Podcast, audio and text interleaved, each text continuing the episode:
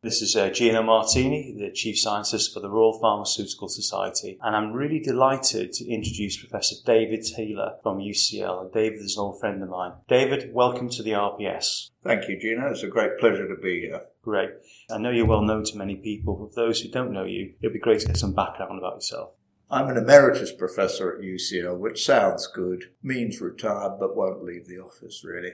What I do and have done all my life is health policy, with a special interest in the pharmaceutical industry and the pharmacy profession. So I started off in the Office of Health Economics, which is, of course, industry funded. And then I moved on to various places, such as the Audit Commission. I was also an NHS chairman.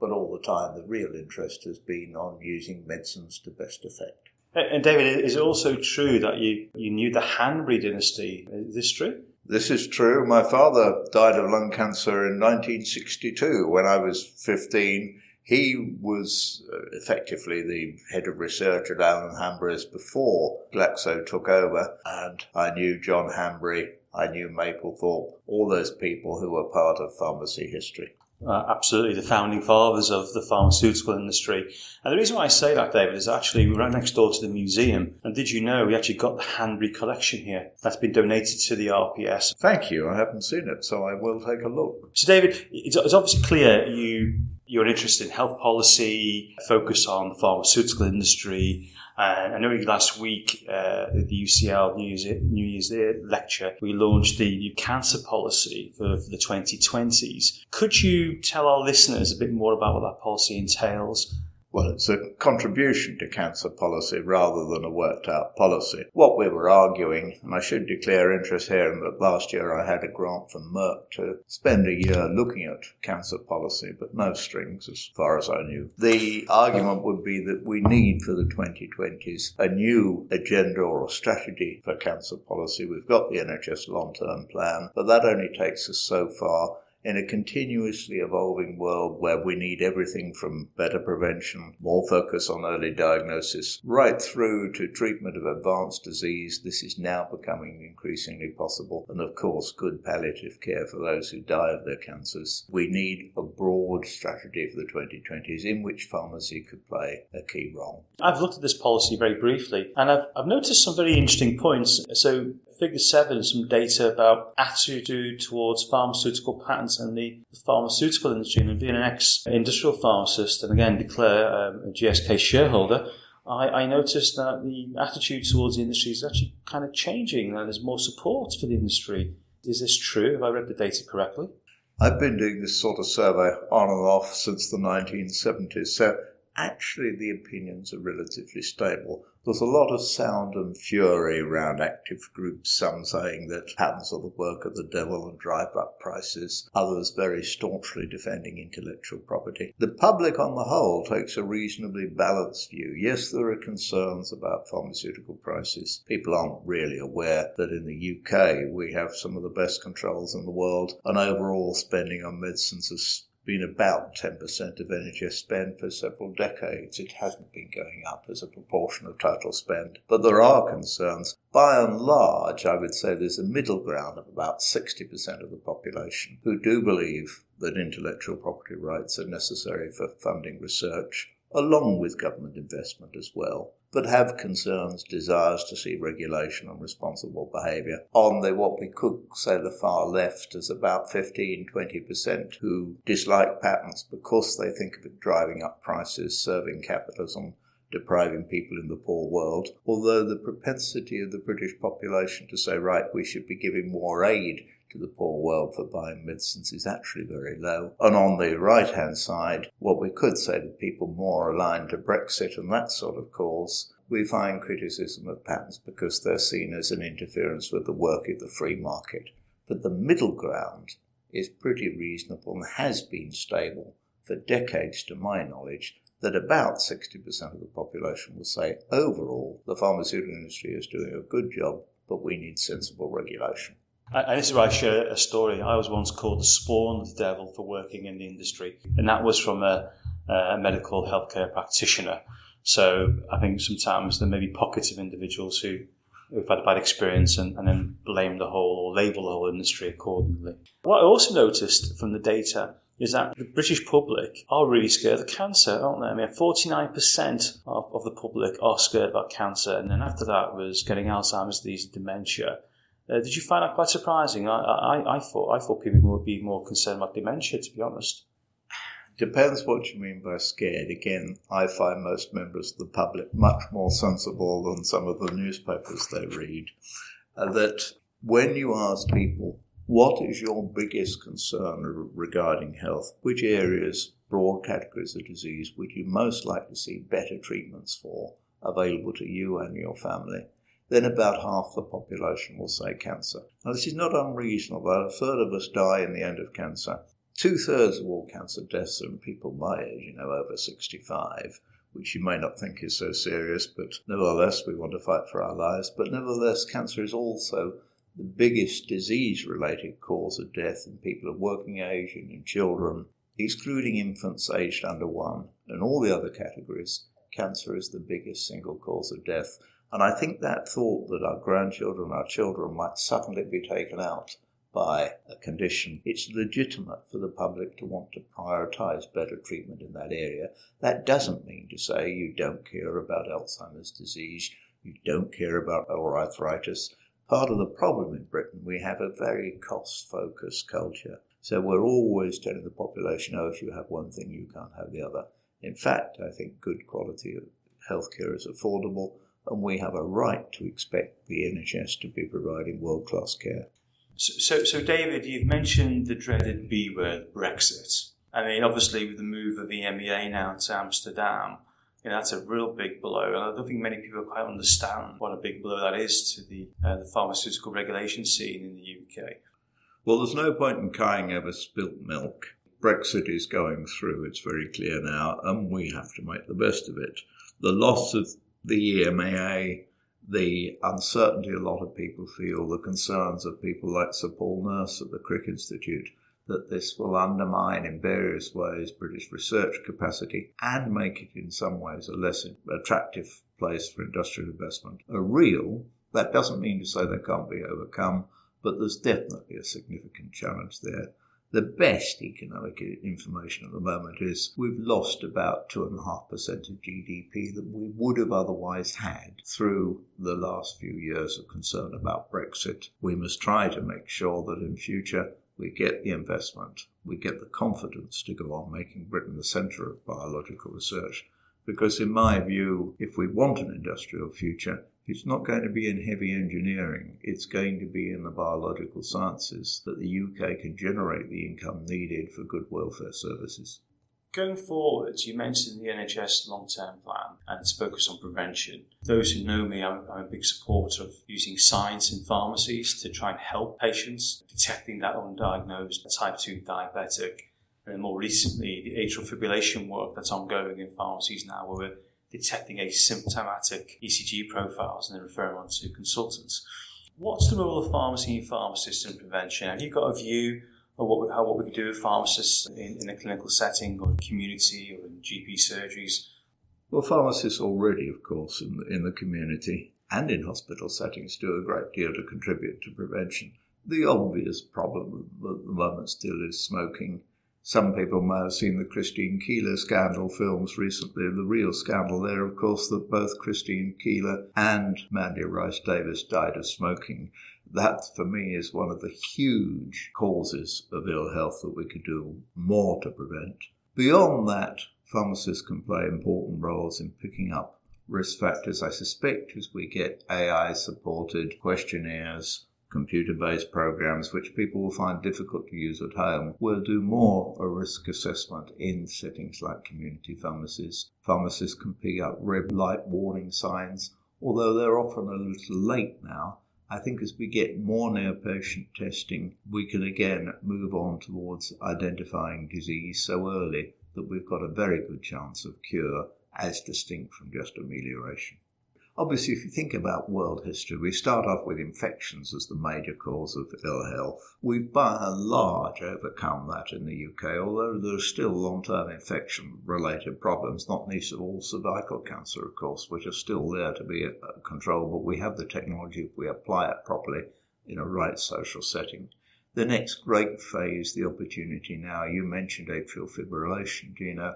The whole range of cardiovascular risk of controlling even blood pressure is not effectively controlled in our communities, you know. And if we combine that with stopping smoking, with controlling lipid levels, and looking out for additional cardiovascular problems, then there's a huge active role for community pharmacy now, alongside the other elements of primary care as we build better primary care networks.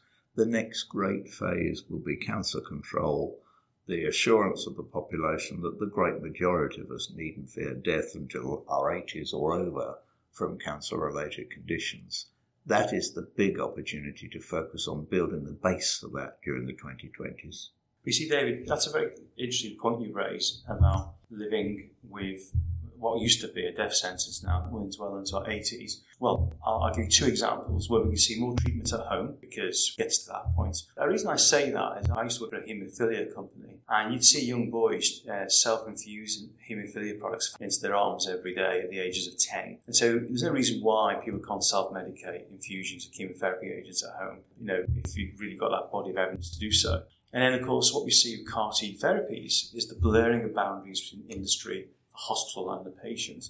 Some really exciting times. What excites you uh, in your policy you've seen about cancer these days?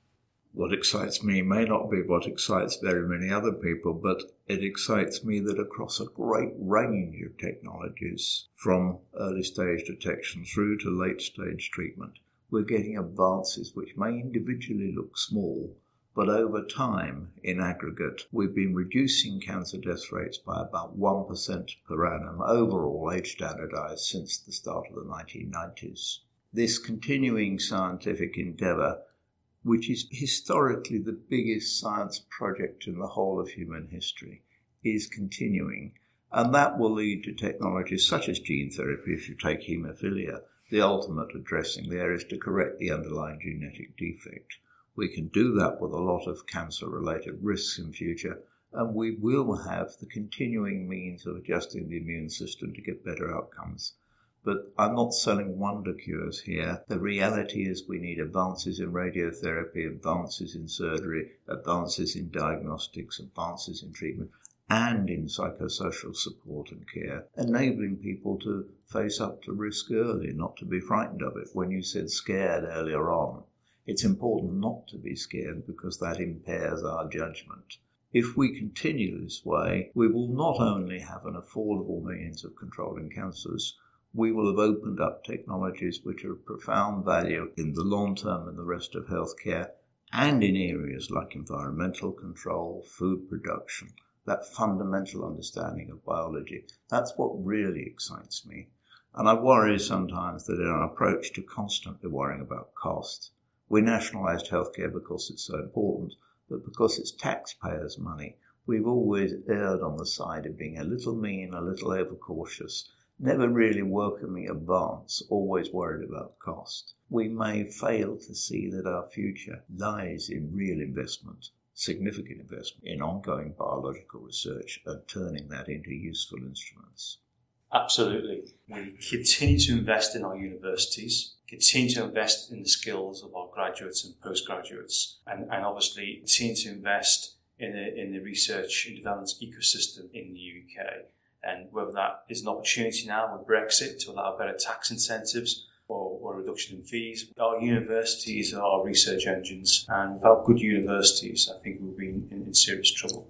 What's your view on that, David? Well, during the research for this agenda for the 2020s in cancer, I interviewed 30 leading figures across universities, government, medicine, etc. Solid support for university investment, and in fact, university spending in Britain recently, not least because, of course, the fees student pays, which are a concern to many, I think, reasonably. Current expenditure in the universities is relatively high there's pretty solid belief that British science is still world class.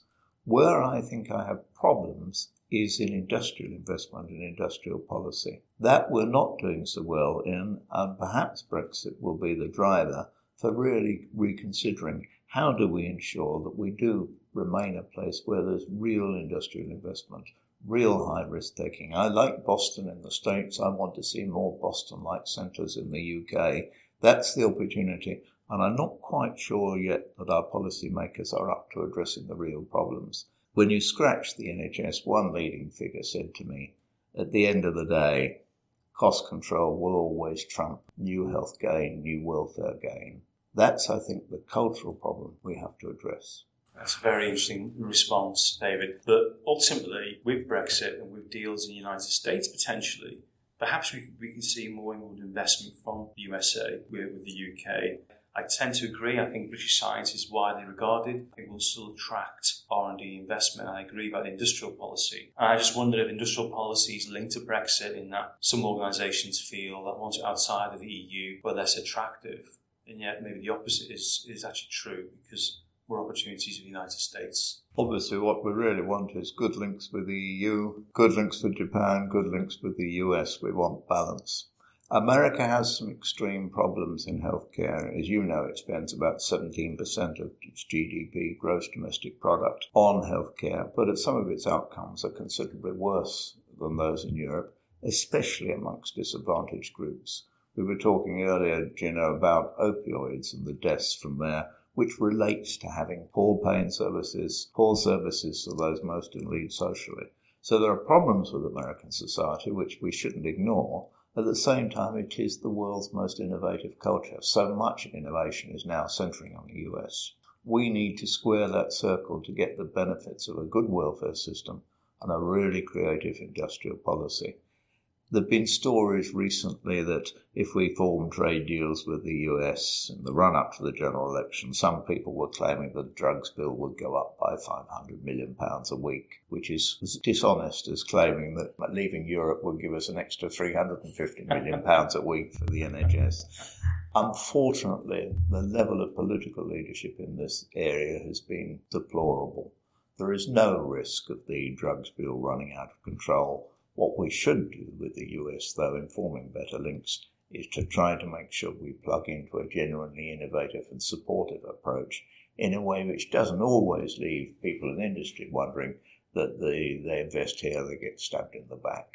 That we need that balance without spending like there's no tomorrow. In the half century I've been watching pharmacy policy, you know the old joke about pharmacy being at the crossroads. The truth is, pharmacy has tremendous potential to develop itself as a healthcare profession on the one hand and a real science focused profession on the other. I hope it makes it. You mentioned the atrial fibrillation work which has been going on. These are examples of extending the clinical role, not as some sort of handmaiden to medicine, but as direct clinical actors. That excites me, and there are opportunities coming up in cancer which are huge on that front. At the same time, medicines, as we get an older population, as we move towards world demographic transition, the world being healthier, the role of medicines will be more important, not less important, in maintaining good health rather than just treating disease. That excites me.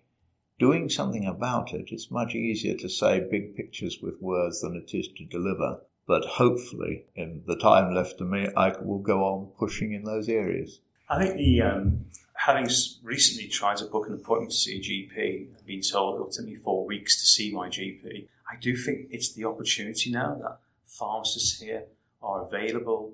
Uh, we can actually step into the breach, and with the use of technology and diagnostics, you know, really make a big difference and, and be seen as uh, well-being and prevention heroes. Because at the end of the day, we have the consultation rooms, we have the technology, and we can make a difference. I think it's exciting times, David. It really is. Utterly agree. One shouldn't make claims which aren't substantive. As you know, pharmacy is a mixed bag from people who only wanted to dispense and have a safe life through to people who really wanted to be pioneers. I hope the pioneers will win and we will move towards that really effective, really good value for money clinical profession. David, as always, an honour and privilege for you to see us in the RPS and give us your insights. Always well worth doing, and uh, I look forward to seeing you again. Thank you so much for being here today. Thank you.